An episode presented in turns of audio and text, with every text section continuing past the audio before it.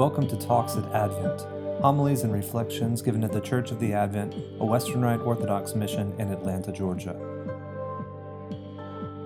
Today's speaker is Dr. Bo Bruce. Today's gospel account occurs in the context of John the Baptist's imprisonment for criticizing King Herod for divorcing his wife and unlawfully taking Herodias, the wife of his brother, as his own wife. Talking bad about the king was certainly a way to get yourself killed in a hurry in ancient times, as I'm sure you all know.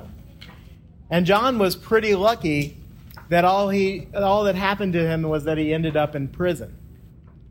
And this was because King Herod actually had quite a bit of respect for John because he was a holy man. And he was actually kind of afraid of him because he was so holy. But um, we know the rest of the story. John did not last very long because Herodias did not have the same respect for him that King Herod did. And ultimately, John's head would be delivered on a silver platter. Before this happens, though, John sends two of his disciples to ask Jesus whether he, Jesus, is the one that should come or whether they should look for another person. Basically, the disciples are asking if Jesus is really the Messiah. And this seems like a really odd question coming from John. After all, we just heard in the lectionary reading for the office about all the things that John did proclaiming Jesus as the Messiah. I mean, John leapt for joy, inspired by the Holy Spirit in his mother's womb, Elizabeth, when Mary, Jesus' mother, came to pay her a visit.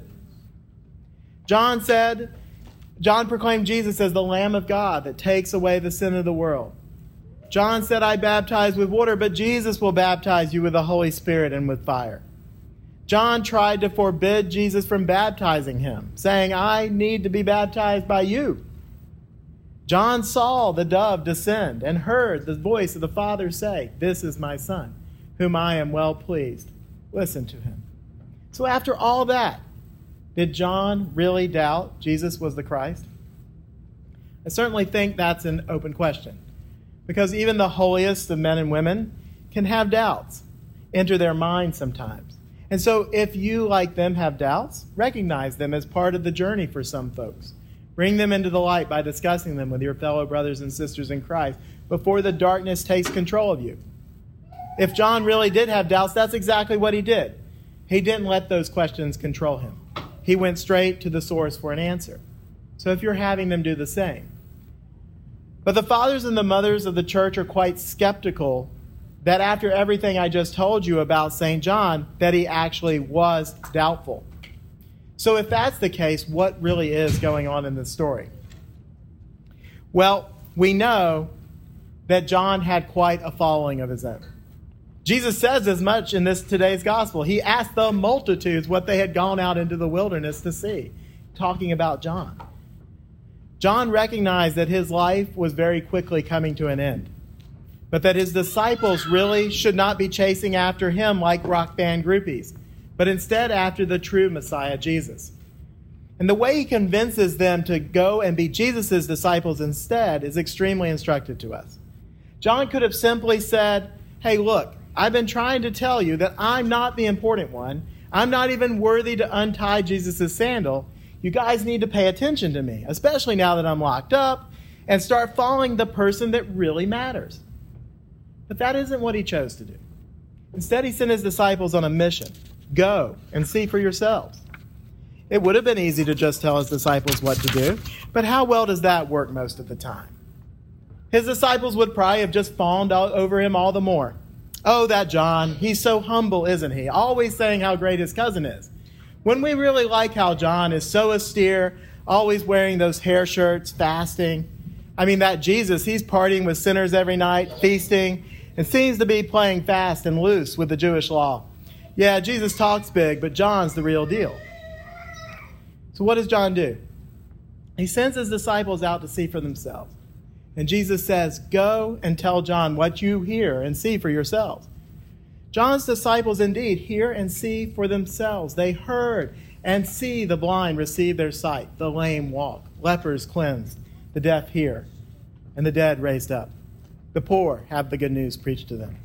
These are all messianic signs that would have been well known to them. John had done a lot, but he hadn't done those things.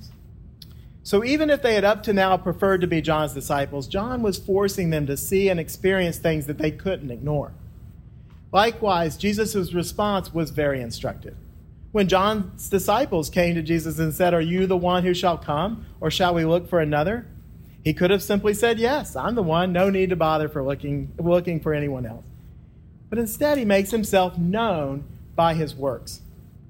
In the same way, he discusses John, not by fancy titles like Forerunner or Baptist, but by reminding those listening that they came to John because of the very works they saw in him, not because he made wild claims.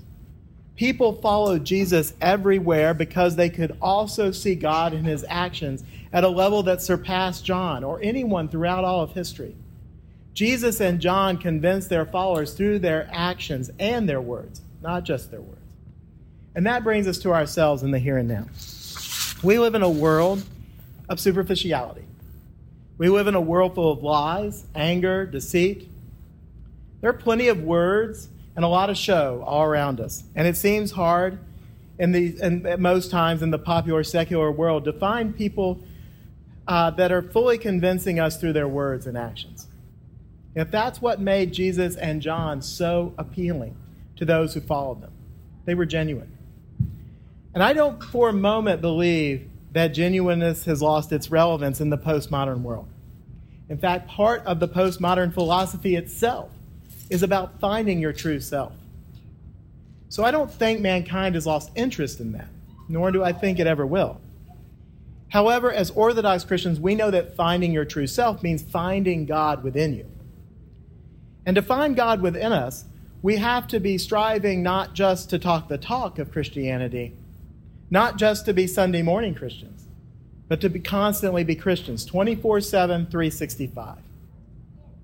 Three years ago, uh, several of you in this room were chrismated, officially converting into Orthodox, into Orthodoxy. And that day was meant to be a turning point in our lives, a reinforcement of our commitment to our Lord and Savior.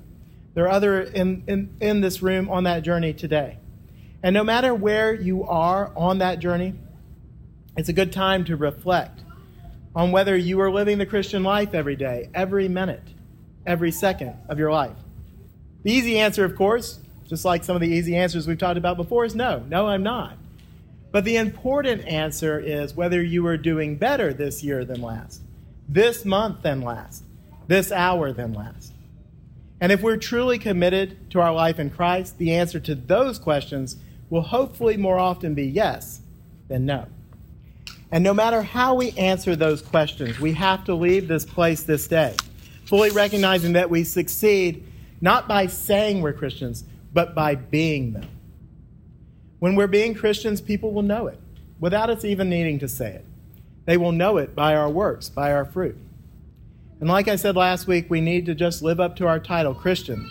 That is, be little Christ. And so while we wait for Christ to return this Advent, let us bring him back right here, right now, by being his hands and feet to all of those around us. In the name of the Father, and the Son, and of the Holy Spirit. Amen. Talks at Advent Homilies and reflections given at the Church of the Advent, a Western Rite Orthodox mission in Atlanta, Georgia.